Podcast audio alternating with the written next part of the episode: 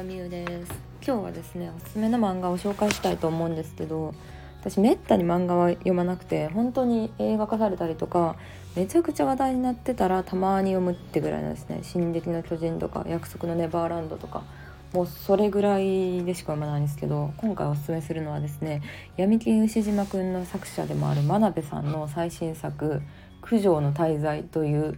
漫画です。これまたものすごい、真鍋さんといえばもう闇金牛島くんのもうなんかね、もうすごい世界じゃないですか。闇金が主役ですからね。ヤクザとか裏社会とかがいっぱい出てくるんですけど、私そういう漫画が好きなので次の作品を楽しみにしてたんですけど、九条の大罪っていうのはですね、弁護士が主役なんですよ。で真鍋さんにしては真面目なんかなと思いきや、もうこれ1巻の最初の話なんで、ちょっとだけ1巻の最初の話しちゃうんですけど、交通事故で飲酒運転してる車が交通事故で人をひいちゃうんですよ。親子ひいちゃうんですけど、お父さん死んじゃって息子足切断っていうところから始まるんですね。そう結構ショッキングやなと思って、でお母さん、残されたお母さんはもう息子の面倒を見ながら裁判出てるみたいなシーン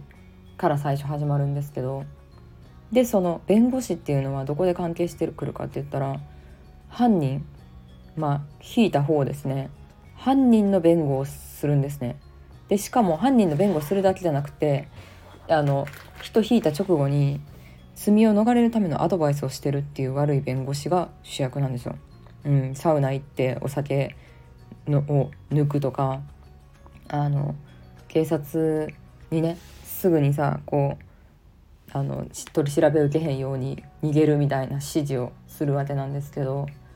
でなんかこの弁護士なんなんやみたいな感じなんですけど、だんだんその弁護士の本当の意図が分かってくるというか、人を助けたりとかいろんな物語が進んでいくわけなんですけど、その中で法律ってさ、一見人を守ってくれるってイメージがあるじゃないですか。悪い人を捕まえて人を守ってくれるみたいな。でもある意味で法律って法律やからこれはできないみたいな、人の感情に左右されることなく裁かれることもあるじゃないですか。なんかそういうのをねすごい訴えてるような作品で、もう私のめちゃくちゃ好きなタイプの作品ですね。リアルがすごい好きで、なんかアンダーグラウンドな世界とかも自分が全然経験してないだけに漫画とか映画とかで知るっていうのがすごい好きなんですよ。やっぱ地上波のドラマとかだとさ、脚色が多いけど、なんか映画ってある程度何でも放送できるから映画の方が好きかな。あとはその配信、ネットフリックスとかの配信専用やとね、規制とかもあんまりなかったりしますけど、なんかそういうのがすごい好きなので、いや面白いですね。闇金牛島くんとかも私いつかな、大学生ぐらいの時に付き合ってた彼氏から家にあって、その漫画が何これって感じで見たのを最初に知ったんですよ。それまでほんと少女漫画とかしか読んだことなくて、アニメ化されるようななんか可愛い漫画とかしか読んだことなかったんですけど、すごい、これ漫画ってすごいってその時思って、でその続きの巻をもうネットカフェにこもってちょっと大学サボったりして読んでましたね時々ね。でネットカフェの個室でなんか暗いところでそのね闇金牛島くんを読んでるとだんだん病んでくるんですよね。そうそう、この九条の大罪もさ結構さ病むからさ、ほんまに精神疲れてる人とか読まない方がいいと思うんですけど、ある程度元気な時に、読んでもらえたらなと思うんですけど、でもなんかだんだんそのさ大学サボってさ読んでる時とかにだんだん病んでくるんですけど、その時の私の心情、なんかもう就活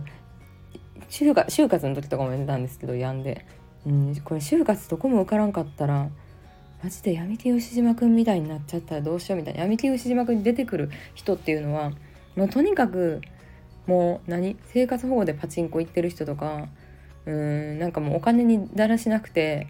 なんかお金を借りてる人とか、普通の OL なんやけど買い物しすぎて借金しちゃってる人とか、結構いろんな人いるんですよ。でも一見普通の人なんですよね。ちょっと買い物しすぎちゃった、ちょっと見え張っちゃったで5万とか牛島くんに借りてからどんどん転落の人生になっていくみたいなのをいろんななんかシリーズで描かれてるんですけど、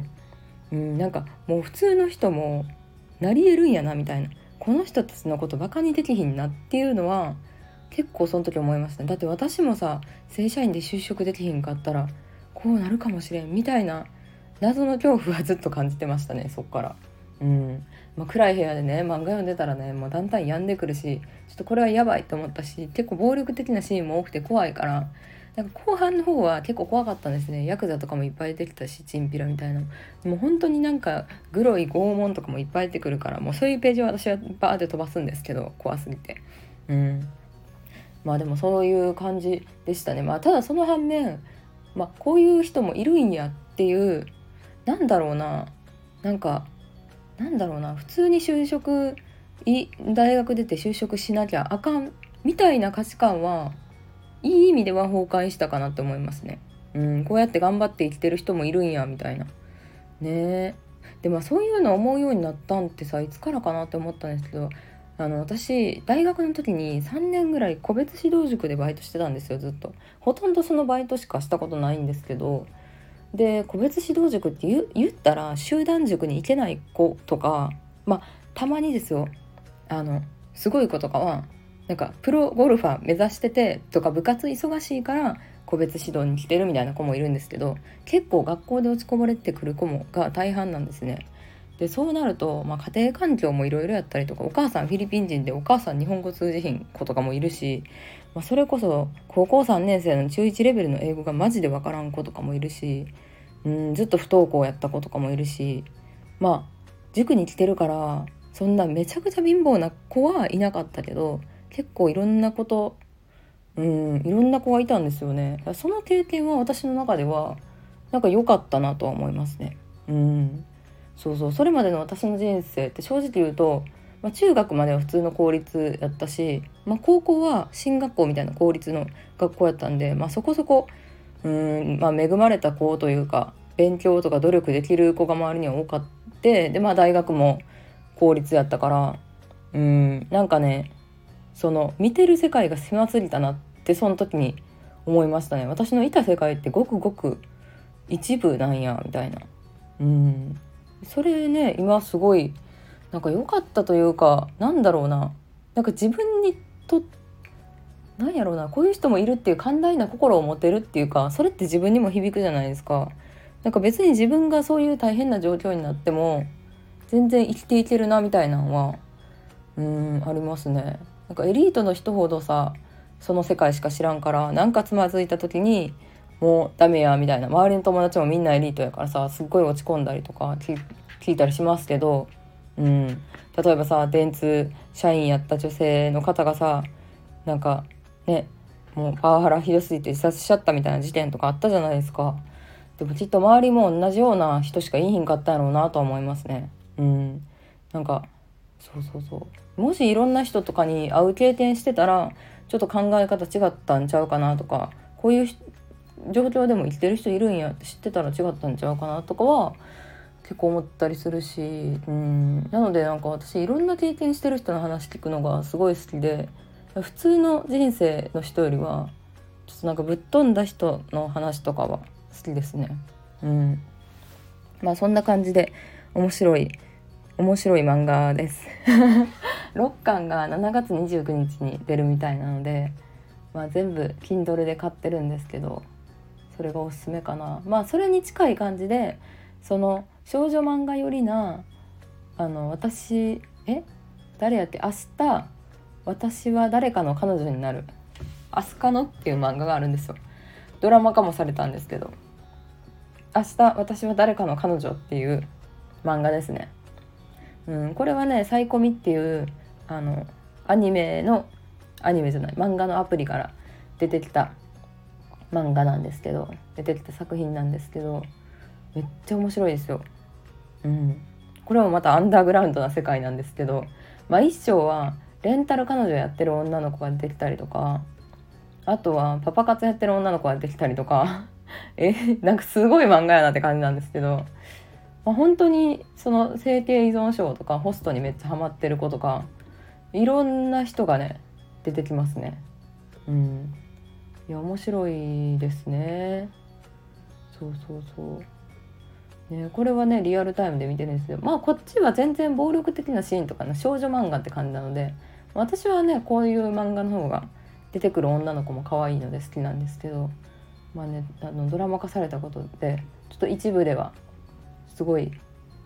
社会的にも人気になった作品なので、九条の大罪と